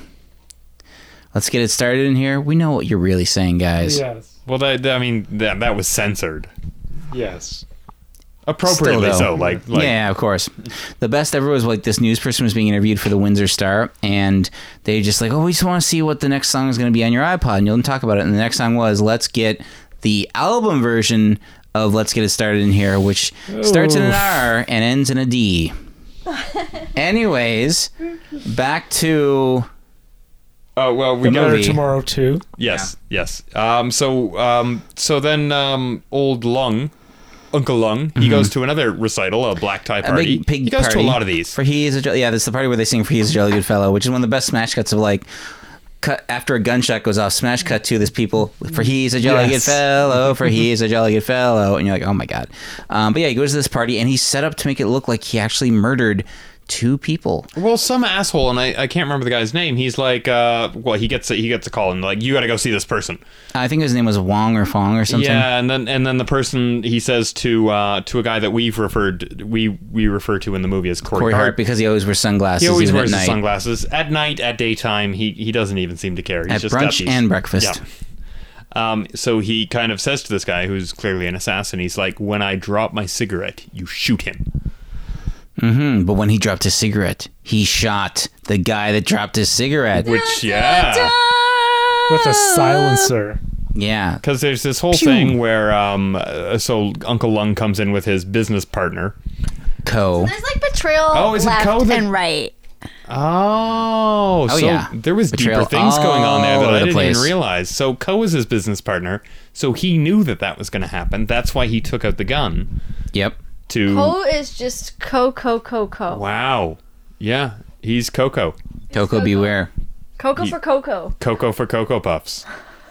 Cuckoo for Cocoa Puffs. That was the phrase. Anyways, But keep going. Coco for Coco. He brought he put the co in Coco. Yeah, yeah, and then so he he orchestrated No. this whole thing where he put a gun. He basically fakes it by by pointing a gun at this guy's head, and then uh, Uncle Lung grabs the gun out of his hand. He's like, "You can't shoot him!" And then all of a sudden, bam! That guy gets shot, and then someone comes in, and Uncle Lung turns around holding the gun, and bam! The guy that's in his general direction gets shot, and all of a sudden he's seen with this gun, and he gets rushed out by Kit. I think it is rushes him out. Uh, I think so. Is Kid at that Oh party? no! Oh, Ho's also at this party too, because at this point Ho has realized because Yes. he got a call for he got a visit from um, from Jessica, who told him, "Hey, Kit's not around anymore." Co what? What are you pointing at? I, I, because I got confused between Co and Ho, uh, so I put Co frowny face and then Ho smiley face to to to remind Ah, myself I see. that one's a bad guy And one's a good guy. Yeah, yeah. Well, yeah, Co is the guy that I thought was the cop, but he's the ex-con that you said, Oh, see? reformed con. Lillian, No, no, you no, could have no, you no, could have no. used my my No, handy no, no, chart no, no, here. no, no, no, no. The guy that you think was the ex cop is actually the ex con. Oh, dot dot dot with a happy face. Co exclamation point with like a really sour face. So, so No, you no, no. know, Co is the guy in the white suit that they that they shoot at the end of the movie. yeah, Co is the ultimate I bad guy. know Co yes. is the bad guy, but Ho is the guy that arranged that boat for He's them. Kit's brother. No, no, no, he's Kit's brother. Kit's brother. Kit's older brother. Kit's older brother is Ho. I know it's very confusing. you know, And and here's the, you want to know what's even crazier? That guy that arranged the boat. Guess what his name is? Ken. he's the Ken. No, No, he's another he's a Ken. different Ken. There's He's two not Ken. Ken. There's two Kens, a Ho and a Ko, a Fong and a Wong. Like I understand that, like this is like Smith and Shepard to to, to our Asian Yeah, fa- it would listeners, be, yeah. but for us, this or is very. Richardson and Peterson. and Yeah, all it's these it's different very very names that sound very. the same. Can you stop cursing? Do you understand that we uh, we're not an explicit podcast, and every time you do this, I have to go and find a bleep to cover you up with. I don't understand this shit with podcasts. I really There's don't. explicit. Po- there's an explicit rating. Which would be the badass that ones that you restric- want to listen Uh, but to. That restricts your. It restricts wh- how far they can go, where they can get promoted. There's a lot of stuff, a lot of metrics. I'm holding this together by a rubber band, for God's sake. Oh no! Wait, do they have to run the okay after every episode? No, but if someone gets a complaint because there's no no like little e on it that says expletive, then we get in trouble. So like we can let a little stuff slide, but I tend to bleep the bad words. I don't think we've gone in, into any like danger zone territory. I mean, there are podcasts. Have you not heard the Elvira episode? that- there's, there's a lot of bleeps, but but you Busted. bleep most of them. yeah, Busted! Get it? I got it, Lil. I got it. I mean, there are podcasts out there called Come Town that But they've got the little e. Anyway, back to the movie. Not just Back to in the movie. spelling, right? Okay, sorry. You are on fire tonight, Lil. I know. It's good to have you back. So so after this, uh, Uncle Lung he quickly deteriorates. Into insanity. He has a he almost enters a fugue state where he loses connection to reality. No, I. It pained me to watch him. Yeah, He and they were was like- amazing. in And they were this. like, "You got to get to New York City. We're gonna we- you got to get out of here. Um, you might And- have killed these two men. We don't know. We don't know, and he doesn't know either because he's kind of like, "Did I do this?" And so he's not quite lost his marbles yet. But then he goes and he stays at a church with a former colleague of his who's gone clean and become run a um, a uh, what's the term? A mission in in, uh, In New York, City. yeah, He's like yeah. running but a soup counter. meanwhile, Kit is like he with his with his as Billy with his girlfriend, Girlfriend, Peggy. He's like, yeah. "I gotta I gotta get her out I of gotta here. get her She's in safety." danger. I'm gonna bring her back to my wife, but I'm not gonna explain anything." Yeah, it's like, by the way, this is my girlfriend Peggy, and by the way, Peggy, my name's actually Kit, not Billy. Hey, so Jessica, this is my girlfriend Peggy, who thinks that my name is Billy. Uh, I'm a cop, and um, That's as much as see I you can later, say. folks. yeah, he, he really like he could have said so much. Like at that point, really, are you are you violating like confidentiality when someone's like, well, my father used to be a gangster, and I'm assuming that your husband was investigating it, but it still doesn't ignore the fact that he seduced me into loving him. Although it did seem like it might have been a very chaste relationship. I mean, he we pisses see, off both. Yeah, Yeah, I don't, he. Well, I don't think he slept with Peggy I, yet. I I got don't the think he got impression that his wife already knew what was going on because she's already like prone to this, I guess, because of his career. But um, she was I pissed think- nonetheless. of course, and I think And she's the- pregnant. And she's pregnant. And I think the girl what was her Jessica Peggy. Peggy. Jessica is the Jessica is the Long's wife. daughter? Peggy is Long's daughter. but yeah, so Peggy was like more surprised than anyone else there, and Yeah, yeah, yeah. I think I think his wife kind of just was like, "Well, this is not the way I thought this would play out, but okay, we knew this was going to happen." His wife had an idea, but she didn't realize, and he did say it was for work. I had to get a girlfriend, which is the worst. Sounds like the most made up excuse. and, and and I think that uh, Kit was Our kit, not movie kit. movie Kit, Movie kit. Wait, you're pointing at me Was- and saying saying movie kit. I'm so confused, Lillian. movie Kit. Maybe I You've was in the entered the, movie. second dimension. was I in that movie? No. the last weekend, remember? Uh, movie Kit was, um, I think he cared about Jessica genuinely. Like he was. His wife, yes. no, uh, Peggy, Peggy. yes, yes. Yeah, I do. I do think he had some some little feelings for her. She oh, he gets totally killed. did. He totally, he totally even admitted that he, he. he genuinely like cared for her, and he was going in there to kind of protect them anyway. Anyway, in the next scene, she gets so- murdered. Yeah. Yeah, he really did not think this through. Yeah, because he, he kind of is Bringing like, her home, and that, which like it's like And then not like making sure she's okay after He- he, that. like, checks just back like, the "All next right, well, day." fine. I'm Oh, He- going to work. he, he comes care of back, yourself. checks the back the next day, There's and some she left a leftovers in note the saying fridge. like, "I've left, don't follow me." And then, trouble for you. and then all of a sudden, we see her meet up with that bastard Co, who just orders his sunglasses at night, curly hard guy, the frowny face, yeah, who just shoots her point like just dead. As he's like, "Yeah, I'm gonna get your father." We okay? Boom, and she's dead.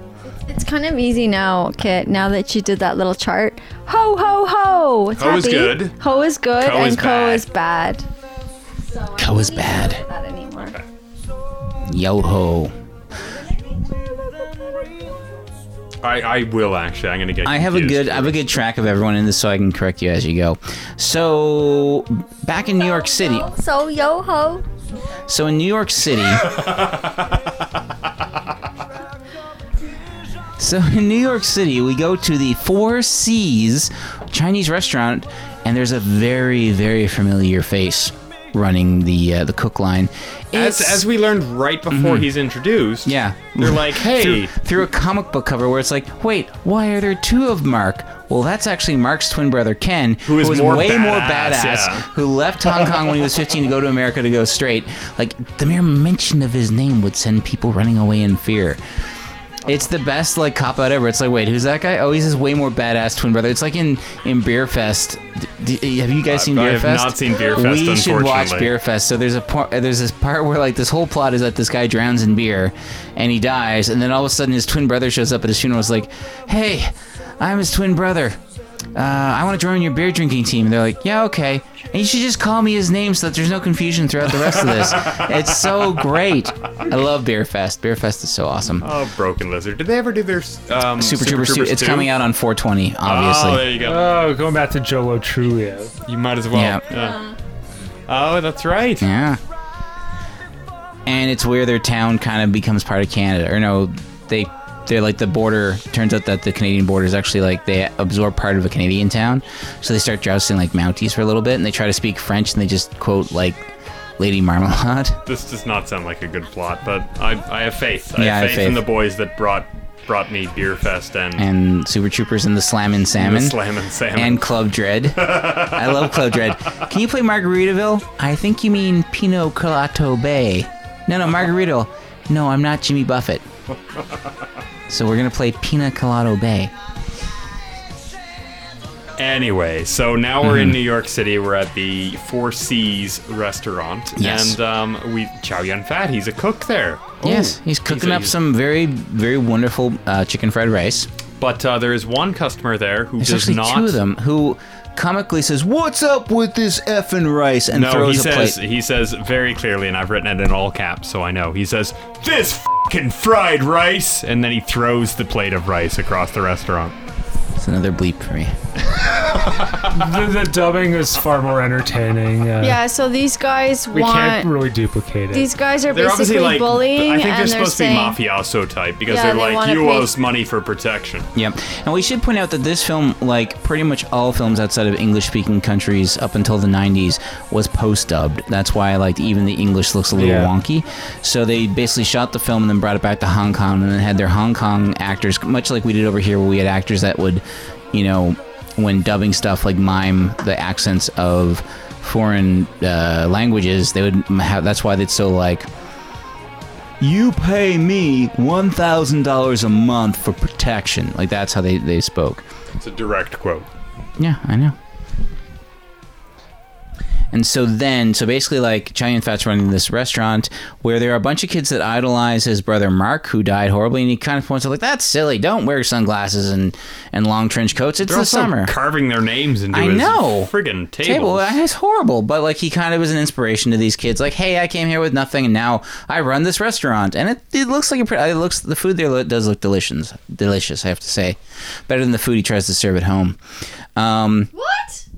He dished out some really nice dishes at home. Are you kidding? Yeah, they're- no, Before- they all no. look pretty gross. yeah. No, Oh, he had the whole chicken leg, and he put like tomatoes all around it, and then he had like he had a whole bunch of different dishes there. And then, he th- oh yeah, you know what? The first round was pretty good, but then when he's like eating, Well, he's he clearing out stuffs the an fridge, octopus yeah, in the yeah. guy's face. Yeah, it looked like a raw pork chop. Raw octopus Mm-hmm. is what I thought. it was. Rocktopus. Um, Rocktopus. Yes. and that's, That's the name of what I my was pet, like, rock, pet octopus. Rocktopus. Rocktopus. Uh, That should be our heavy metal band, right? Rocktopus? Rocktopus. All eight members. Um, yeah! um, anyways, We just uh, have one guy on tambourine because we can't get eight. we, we like, what, do- what do we need an eighth for? Okay, we have two guitar players, one bass player, uh, a drummer, Two a bass, keybo- bass players, why a not? keyboardist. Uh, okay, we need we need f- three more. Um, let's get a uh, let's get a Somebody play a second- triangle. I don't know. No, we'll have a singer. That's our, that's our sixth, and then we need two more. Let's get a Phil, third you're on the guitar player. clavichord. And yeah, the clavichord. There we Penny go. whistle. Yeah, clarinet. Well, who who is it? Uh, Jethro Tull had like a pipe player, or uh, like a flute The player, flutist. uh, Like a flautist, flautist. Yeah. Pan flute. Anyways, um, Yeah, and they were the best heavy metal band of 1988. I remember because that was the first year they had the best heavy metal Yeah. category at the Oscar or at the uh, Grammys, Grammys, yeah. and everyone thought Metallica should have gotten it, but, they But didn't. No, For Ride the Lightning. Uh, No, this was Injustice for All. Yeah. Uh, Mm-hmm. It's their when they quote unquote sold out because they did a music video for Mm-hmm. one. yeah, Oh, right, right. Then And Even used doing a acoustic music video would guitars be on s- fa- selling yeah. out. That's hilarious. And Although then they- Black came out. they and- were they were accused of selling out on Ride the Lightning for uh, for the acoustic guitar on Fade to Black. It's too commercial. People will like it. Yeah. Only us dirty, sweaty men can like this music. It has that's, to that's be all I want to hear. inaccessible for most of the population. It has to give me and my girlfriend a headache for me to like it. Otherwise, it's inauthentic. Yeah. Back to a Better Tomorrow Part 2. Kit, take us through it. Um, so okay, so we get the the fried rice scene where um where the mobster he throws the plate of rice and then he obviously he's grabbing attention. So Chow Yun Fat comes over to his table and he's like, "You don't like my rice? Let's get you another plate of rice. Get you another plate of rice." this and one's then, rice is very good. And then he takes that rice and he's like, "F "This rice!" and he throws it right right in Chow Yun Fat's face. And so Chow Yun Fat does the rest of the scene with like just rice all over over his his face, face. and his clothes. And he like you, you really get a sense of like, oh no, you didn't. And he's playing it like so like Cool and collective. cool, like like, like, just like You don't understand. To you, rice is just rice, but to me, it's like my mother and father. So don't disrespect my family. Eat my rice.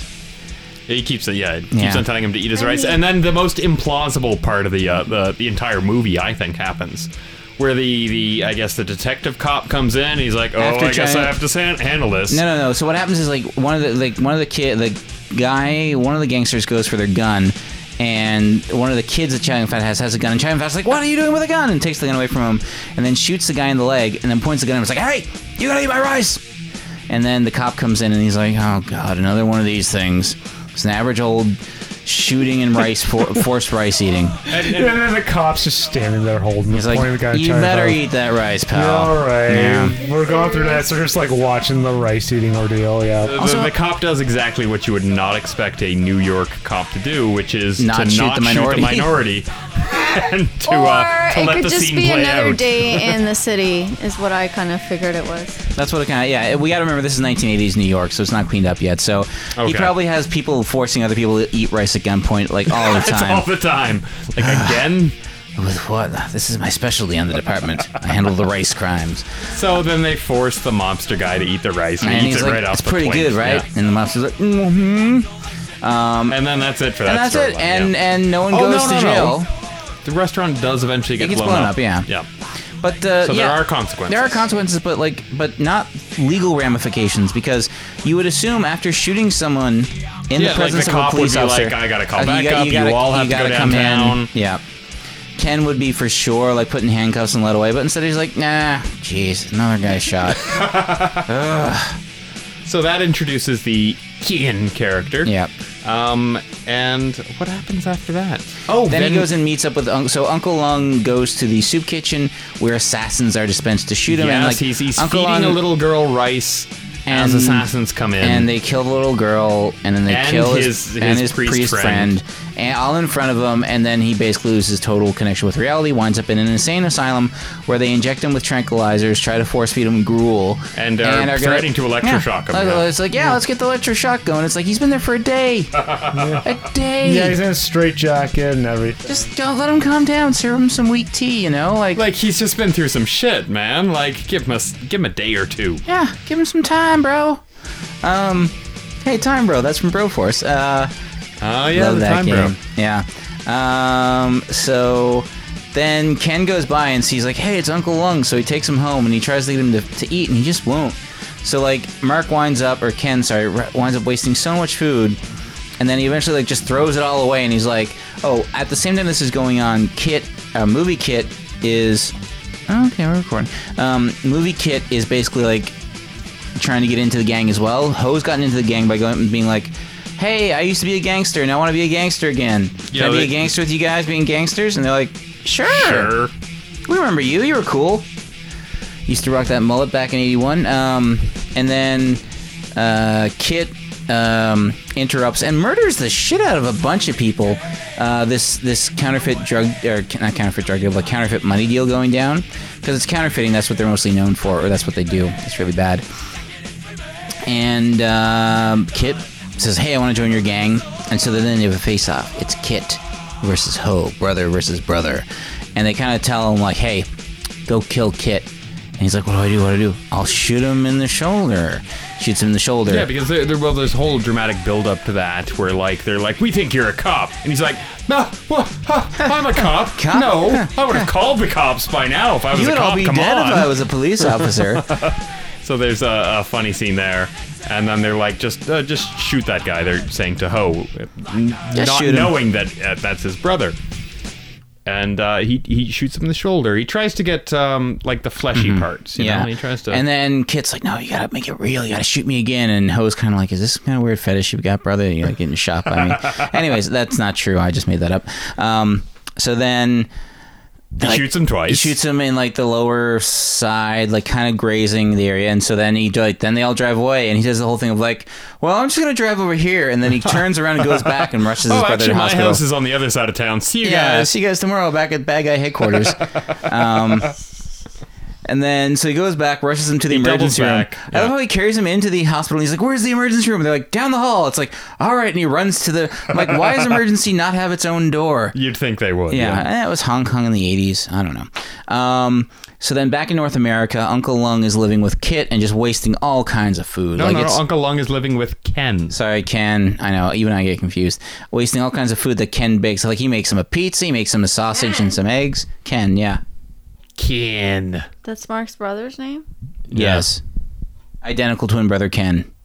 Played by Chad. I know, it's, I, I should have made another chart for you, though, it's Leon. so I'm sorry. confusing. God, It's kid. all like a family There's tree. movie yeah. kit. There's real life kit. There's Ho. There's Co. There's Ken. There's Mark. There's other Ken. There's Jessica. And there's Peggy. The movie, the movie needs like a She family was a- tree, oh, like let's- uh, let's be 100 years honest. of solitude. You know, Unfortunately, Peggy was a plot device in this movie. That's why she's not very memorable. She was a distraction. She caused No, this is the third time I can remember her freaking name. She just comes in to get killed. Jessica and Peggy. Are you making the chart kit? Okay. Is that movie kit or real life kit? Real life kid is making a chart.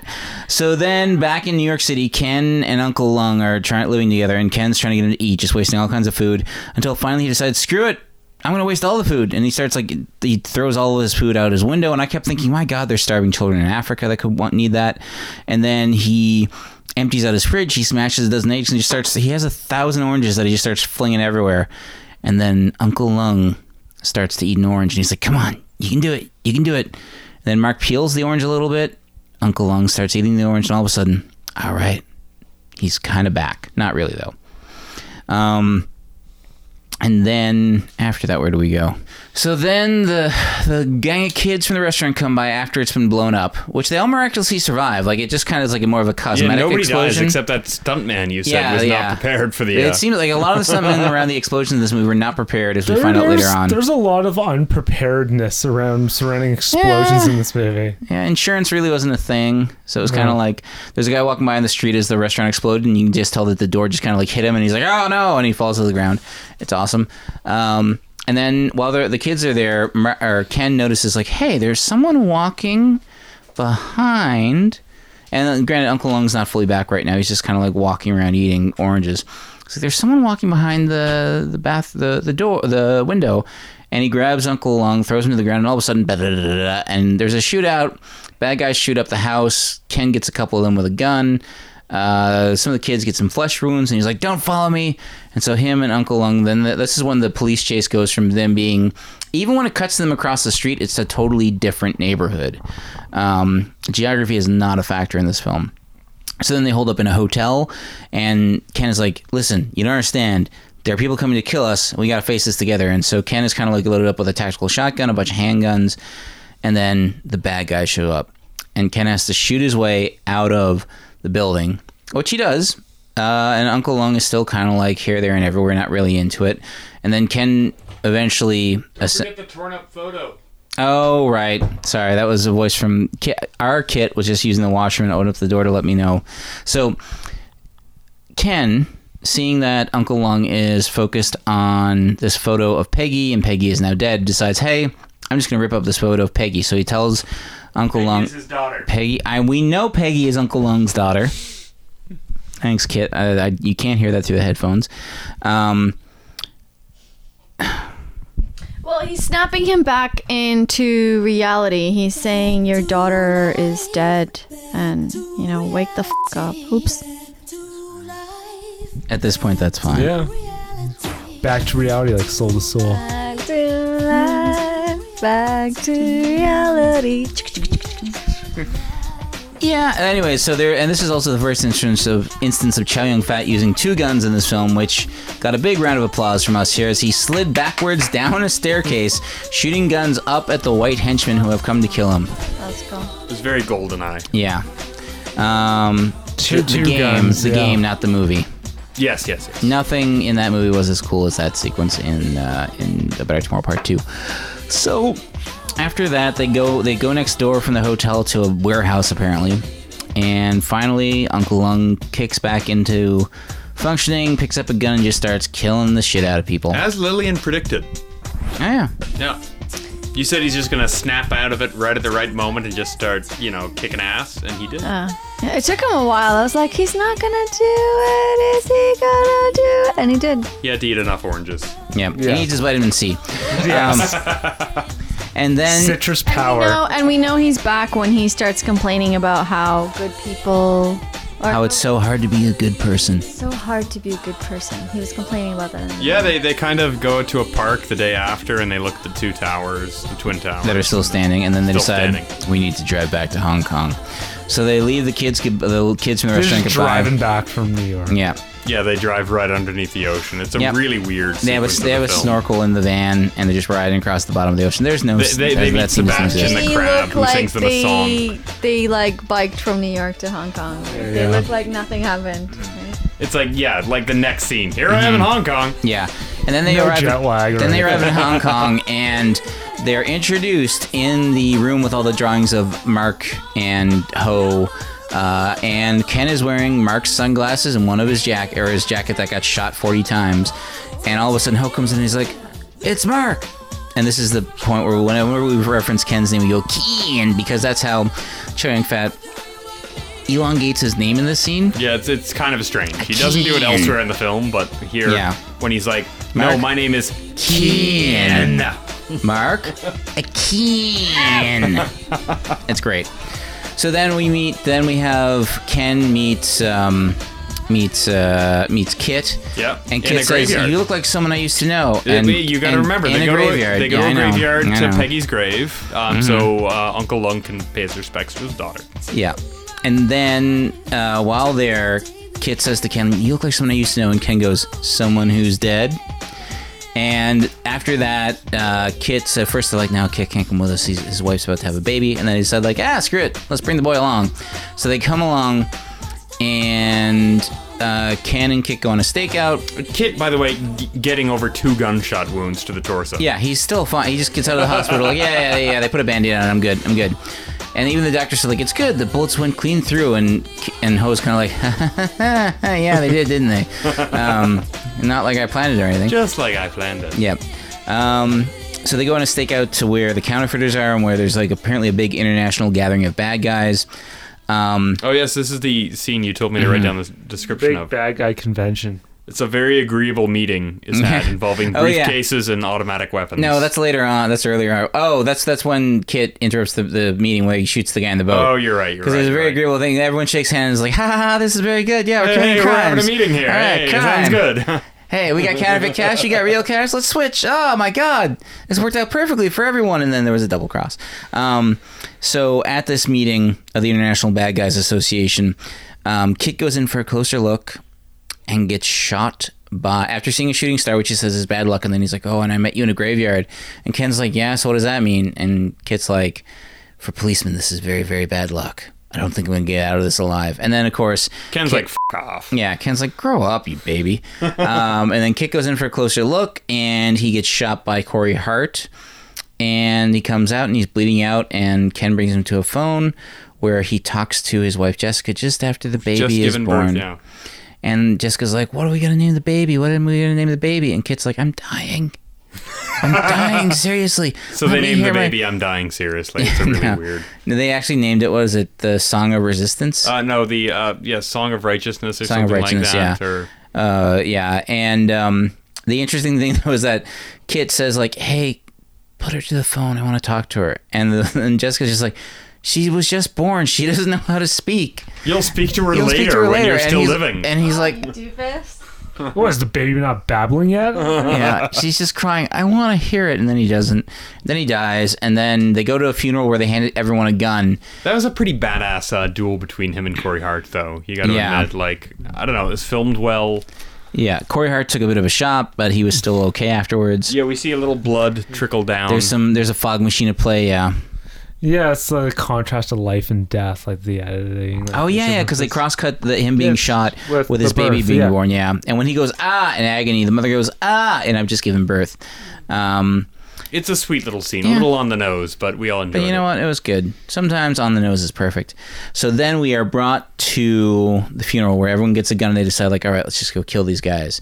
Ken puts on Mark's sunglasses, sticks a matchstick in his mouth, and puts on his forty bullet hole ridden coat. Oh, it's full suicide mission at Yeah. this point. It's pretty sweet. They load up with uh, They actually at the tear funeral. gas and hand grenades. yeah, they at the funeral, they're, handed, like their shotguns. weapons, Yeah. shotguns, and uh, semi-automatic fucking Yeah. MSGs. And so then there's no way we can describe the pandemonium that with which we just saw the end of this film, like the big crescendo, the big shootout. It's a pile of bodies. It's a pile of bodies. Like I, A I, literal pile of I bodies. called it like the one body after- International like Association of Bad Guys meeting, but it was the like it should have been called the International Association of Inept Bad Guys because they 'Cause keep on. They their do whole the same thing, where they Yeah. they're like, "We're gonna go get these uh, these good guys. We're gonna open the door and we're all gonna attack them one one one on one." one at a time. Yeah. And then um, Then the good guys as soon just as shoot the them all doors down. open, the good guys just shoot them all, and they all just go like, "Ah!" And they all fall down. Yeah, they go flying back. Yeah. It's like bowling pins. Um, Well, it's that classic trope of you know like two or three. It's three guys against uh,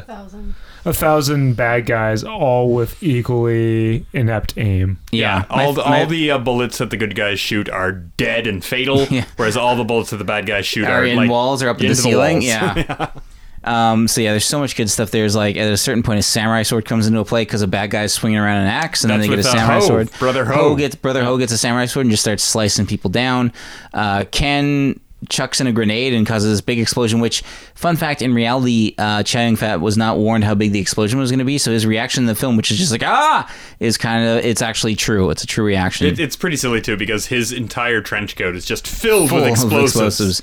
It'd So, be yeah. Mm-hmm. so dangerous going into a gun battle with a trench full coat of- filled with explosives. trench coat full of explosives. Yeah, You would get that's, blown up That's my immediately. country album.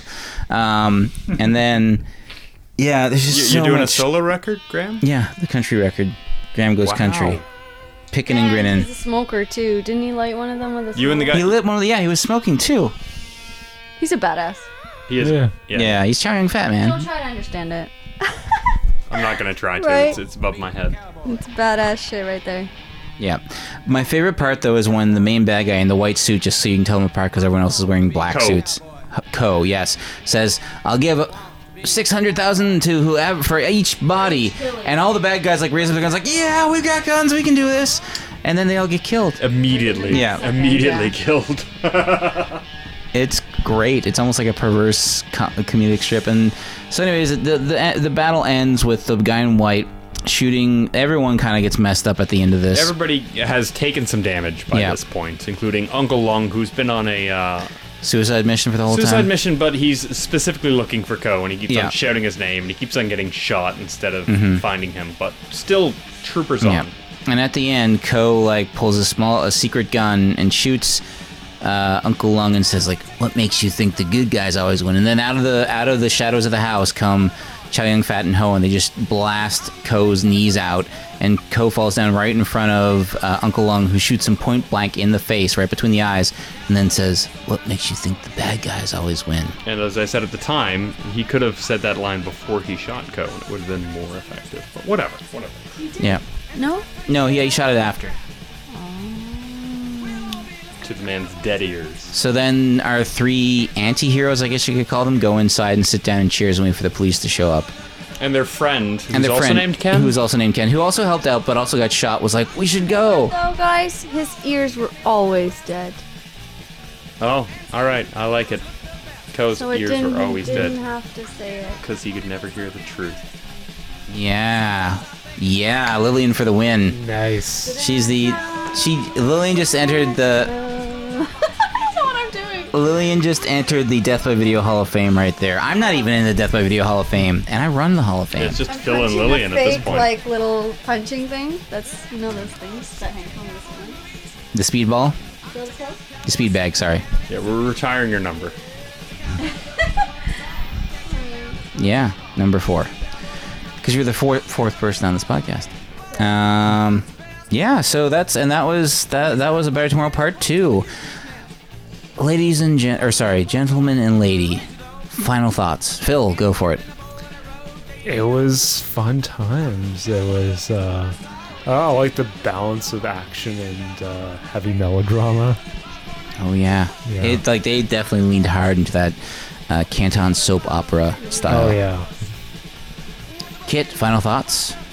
Oh, I agree uh, with Phil. Um, this was this was a good movie. Not quite as good as Shogun Assassin from last week, Shogun Assassin is hard to top. uh, but this was a really solid film. I love uh, I like these early John Woo films. I haven't seen a lot of them. I was uh, I own Hard Boiled. I think that's the Oh, only it's one so I've good. seen. Yeah. I, I The killer's good. I've got the killer here somewhere. I don't have the killers and then Bullet in the Head, which we mentioned earlier. Bullet in the Head is not a fun night out at the movies. Like it's the serious version of his type of movie making, where like every bullet hurts so much, and it's just total. It's very much an anti-violence film by being incredibly violent and gruesome. In the same way you were talking about uh, Takeshi Miike. No, Okay. no, Takashi Miike is, is much is much. He's he's a different sort of. He's more transgressive in his art, whereas John Woo is much more straightforward. Like like John Woo's action films are meant to be action, his comedies are meant to be comedy, and with Bullet in the Head, that was definitely him sort of saying like, look, it's all very well and good because like he sparked a revolution in the Hong Kong action film cinema. So everyone was kind of ripping him off, and he's like, listen. I layer all my films with intense sentiment and like because the thing is like you got to look at it like this like Peggy dies and it messes up Uncle Lung, um, Kit dies and now that baby is gonna grow up without a father. Yeah, there's some Um, serious There's consequences. serious stuff in this film. Although maybe they all have twin brothers. I don't. I don't think so. I think that was like a one and that was like how do we work, get ourselves out of this corner? We can't. We need not- to get Chow Yun Fat back into this movie. Yeah. Ah, he's got a bro, twin brother in New York City. who makes fried rice that's really good. Um, It's believable. so, so yeah, so Bullet in the Head was sort of his response of I like, can definitely see um, John Woo's influence on like Albert Pyun, like tho- those Yeah. films that we watched, where it's Mm, just the action endless, heavy. endless bullets Yeah. Mm-hmm. and and style and like guys wearing trench coats and sunglasses and, and yeah, shooting yeah. I mean, like that's the thing. Like, like two SMGs kind of. um, John Woo's influence is all over the '90s. Like it just like the '90s, dra- like even in Lethal Weapon, I think it was three or two. All of a sudden, Mel Gibson is using two handguns at once Yeah. in a scene, and A, I guess you that see wasn't it done in- before John Woo. No, films, John eh? Woo was the first because it doesn't And I'm make talking any sense. about like the the GoldenEye video game that we all grew up with, Was and that was 95. like the the two ballers Yeah. when you can get those. Mm-hmm. Sweet. I didn't grow up with it. I was a PlayStation kid. One we of had those, Metal one Gear of those. Solid, man. The first video game with a plot, like an actual plot that makes sense and was twists and turns. Solid and, Snake and all that. Yeah, Come on. so good. And Liquid Snake and Revolver Ocelot Oh, and who's that? Psycho uh, the- Mantis. The, creator behind that. What's his name? Kojima Kujima or something. I don't No, know. no, no, no. It's like Takashi something like that. Yeah. He's he's awesome, by the way. Yeah. Yeah, he's also a bit of a weirdo though. he is a weirdo, but Like when he, he had this female character wear like next to nothing on screen and everyone was criticizing him, he's like, When you find out why the reason why she wears nothing, you're gonna be so ashamed and it turns out because she breathes through her skin and drinks through her skin, so that's why she's always showering in it and it's just but sort it's of like, like, that's "Mm." Mm-hmm, just a contrivance to get her to wear next to nothing. And he was like, mm, "Aren't you ashamed?" And everyone's like, "No." you you just th- thought up a really lame way to have this character naked. Um, so, anyways, long story short, yeah, uh, Lillian, what are your final thoughts on A Better Tomorrow Part Two? Yeah, it was uh, action packed. I liked the drama in it. It uh, kind of made everything make sense, I guess. Kind of everything make it pliable in a way. Pliable? Believable, I guess. It, it gave it gave it a weight, it gave an conviction. emotional weight to Gave it the action. conviction, I guess. Um, Even some of the like the little plot holes we were like, why don't why don't they just talk talk to the cops about this? They're all Then it undercover turns out police officers. the bad guys called the cops on them. yeah, Yeah. apparently. yeah. So yeah, it was just these guys who took it upon themselves to protect each other, and they were faced with a lot of other. Uh, they were outnumbered, and they. St- yeah, it was it was good. It was a lot of action, and I liked that it was kind of incorporated throughout the action. It was like boom, boom, boom, boom, boom, boom, boom. It's good. Yeah, it is more action heavy than Tiger and the Beat for sure. And like that's the thing, like the true thing. Like I kind of joked early on when we were watching Ended it, a but little the- similar to Tiger on the Beat, I thought, too, along with Just the with the warehouses. crazy, and yeah, shouting yeah. at That, yeah. But there's no dueling chainsaw fight. Although my dad commented on our our Instagram page, he's like, I bet that because I, I on our Instagram account I posted a photo of uh, one of the guys holding a chainsaw, and my dad commented, doesn't look like he's wearing a WSIB approved clothing for that. And I'm like, Your he's dad not. was right. Yeah. Good old Graham Senior. Um, so uh, yeah, like I mean, that's the thing. Like the the emotional core of this film is what kind of like grounds it a little bit, Oh, despite the over the topness. Yes, We- kid. We, we forgot how Chayon Fat frequently, aka Ken, breathes in the flame of his oh Zippo yeah, lighter. He's got a lighter that he just sort of like inhales because he doesn't. and it's does the he smoke in weirdest this thing. movie? It- No, Oh, no, he no, does, he, he just does. he puts. Yeah, it's like yeah, a he little does. thing You're right. He that does. he does when before, just before go time. He put like, it's he puts something that he matches in his does. mouth, but at other times he he lights his because little matches Bic in his lighter. well that's that's i think differentiating him from his brother because mark's thing was yeah, i keep a matchstick in my mouth whereas he just breathes the breathes fire. in the fire from the lighter. It's gives ridiculous. me fire in my lungs to give me the strength to keep I fighting think that would like burn the tip of your tongue and your lips at the same time. but Nah, Whatever. he's you know he, You're badass. not if you're chow young I fat think ass Even if you're a badass, but you just you're so badass it doesn't it show. doesn't even doesn't matter. show. No. no Just kind Yeah. of Mm-hmm. like a solid poker face. Hmm. Like, like Vigo Mortensen putting out the cigarette on his tongue in Eastern Promises. yeah, yeah, yeah. yeah why would you ever do that in your life that would just be like i bet his character like five seconds later is like oh my god yeah, exactly. Like, Like, that I'm would hurt. so That cool. would definitely sting. like i'm just gonna step outside right now ah! what was that sound nothing what do- i didn't hear nothing well you, you Cat. Yeah, I kicked the cat. Sorry, guys. So yeah, it's uh, I dig this film quite a bit. Obviously, I've had it in, for like You, twenty you years. say this now. one is better than a better tomorrow. The first. You know what? I haven't seen the first one in in years. Uh, critically, everyone kind of prefers the original Better Tomorrow just because there's a like It, this it doesn't this- have to do with contrivances. Like there's a secret twin there- brother. there- yeah, yeah. There's there's a lot of contrivances in this film. Like they they worked really hard. Also, like we said in the intro, they cut 56 minutes out of this, and apparently a lot of it were scenes between because you don't really get like once um, Ken and Uncle Lung get back to Hong Kong, it's just go go go go go. now we're- now we're no fighting. breathing. And apparently there were like a lot of scenes between uh, Ken and Ho because like that's the thing like the, the the emotional crux of the first movie was Ken and Ho or Mark and Ho's friendship and how even when Ho decided to turn against the triad that like had provided them with money and stuff, Mark went with him because he was his best friend and loved him. And when Ho wanted to not like exploit his younger brother's status in the police force, Mark also backed him up. So that's the thing. Like it's you, you kind of don't have those strong emotional moments. You have it to a degree between Kit and and Ho in this. Um, there's no good resolution to the um, to the Jessica and Kit story. Like even before, like she, like I kind of felt there needed to be a beat where like he eventually kind of like comes clean to her about everything, but he really doesn't, and I think that might have been cut out as well. Oh, I mean, I guess. No, I understood that he she was already kind of in the loop that this is his. his She'll be in this the is- loop this afterwards, Is his, j- at this is least, his yeah. gig. Like he goes undercover, and this is the And shit then he, he has to dies, do. and that's his gig. That's that's that's what he does. I he think gets shot she- in the line of I duty, think he and he kind of dies. filled her in as much as he could. I think she was kind of prepared. Yeah, I'm, I'm just I'm just speculating here. I don't she know what was cut almost out. had zero character, though. was to there, be honest okay? with you, No, there's not just- much character development with the Jessica character. She's Yeah. just like kind She's of present. shrill, upset wife, pregnant wife, um, giving birth wife, and that's it. Yeah. So uh, whereas in the in the first one, there's a there's a lot more of the three dimensionality to her. So with that being said, I, I don't know if this is the better film. I I enjoyed it more because of that end shootout because it was just bonkers and awesome. And granted, that's probably like twenty year old me talking, but you know, twenty year old me liked this kind of stuff. He's a pretty cool guy. And twenty-year-old you was all right, right? Ah, it kind of sucks. He would be like, "Man, you're living in an abandoned video store. I mean, maybe b- living in an abandoned video store. Well, one of us is One maybe of us living is. in a abandoned video store. ignore the thing that says Graham's hot plate on it. Um, uh, but yeah, no, no, no. So 20 year old me liked this movie, and 34 year old me, oh god, I'm so old, likes this movie as well. Um, so yeah, I uh, big thumbs up for me. I dig it. I think Chow Yun Fat just oozes so much charm in everything he's in. Are there any films that 20 year old Graham really enjoyed that 34 year old Graham is like, no? Oh yeah, What what what are those films? I'm curious. mm, Jay and Silent Bob Strike Back. Oh, okay. I think we're all on that page. Yeah, yeah. it's so funny. It's so good. Oh. Blunt man, hilarious. Oh, they're talking about internet commenters. This is so funny. It's so good. There's Mark Hamill. Oh, and he's got a lightsaber. Oh, it's so funny. The soundtrack's amazing. Afro Oh. I know. Man. Afro Oh, Man. Afro man, I forgot all about Stroke him. Nine. that band is great.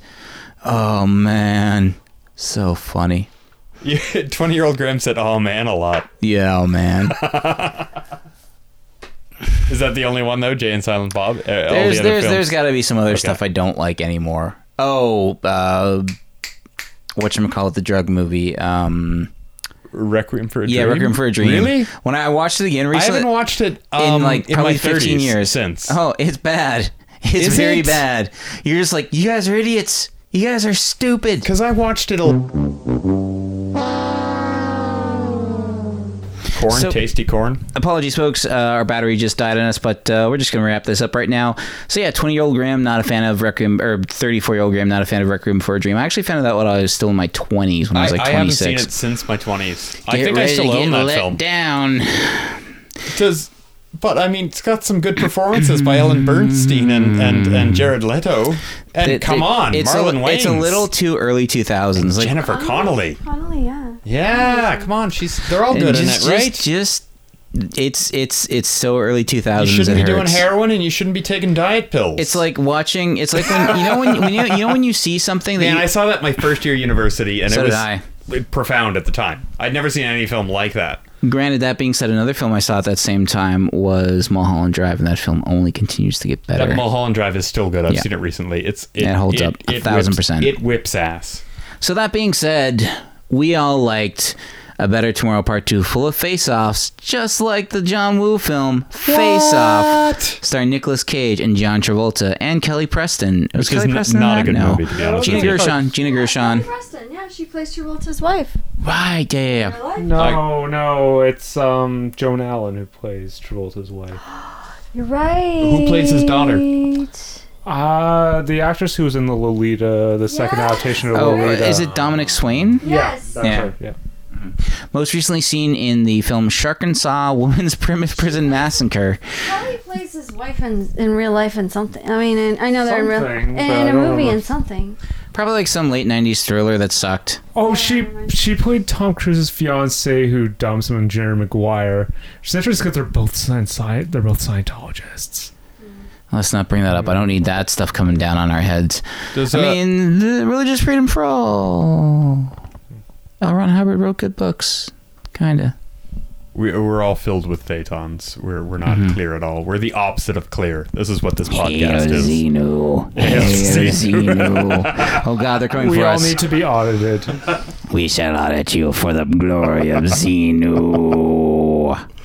Hey, did did Where did John that Woo- come from? Did John Woo also do Broken Arrow? Or my He did Broken Arrow, and he also did Mission Broken Arrow Impossible was 2. terrible.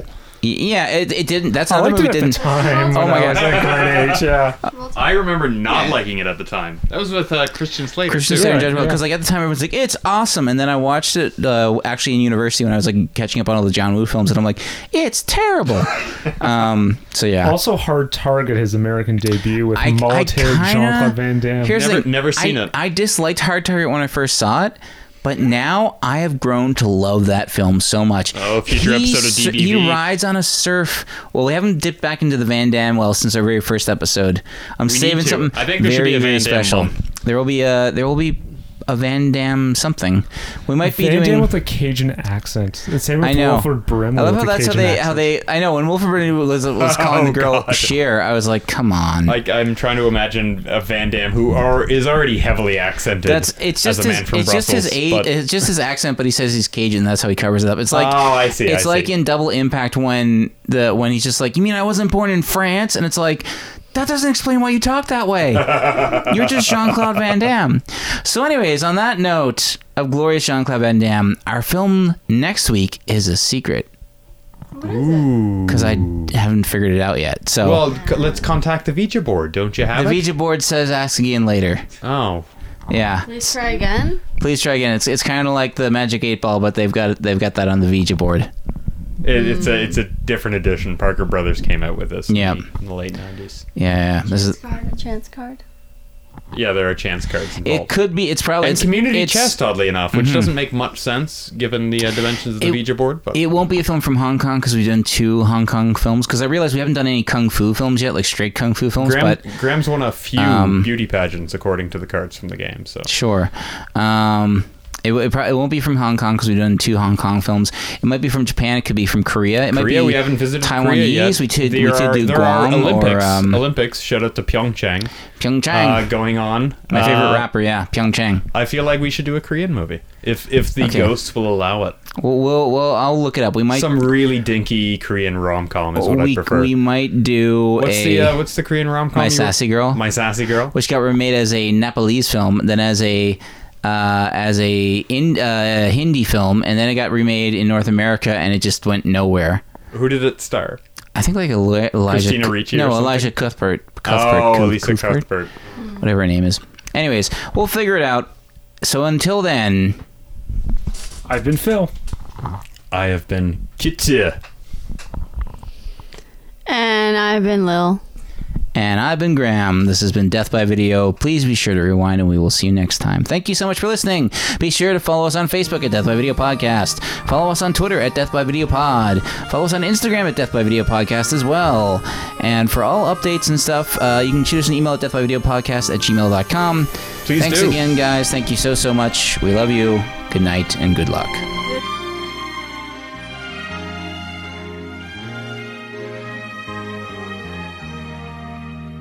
轻笑声，在为我送温暖。你为我注入快乐强电。轻轻说声，漫长路快要走过，终于走到明媚晴天。声声欢呼跃起，像红日发放金箭。我伴你往日笑面重現，輕輕叫聲，共抬望眼看高空，終於青天優美為你獻，擁着你。當初温馨再湧現，心裏邊童年稚氣夢未污染。今日我與你又試肩並肩，當年情，此刻是添上新鮮。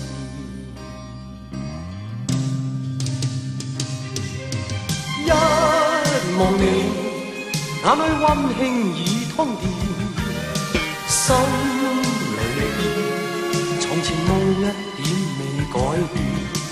今日我與你又試肩並肩，當年情再度添上新鮮。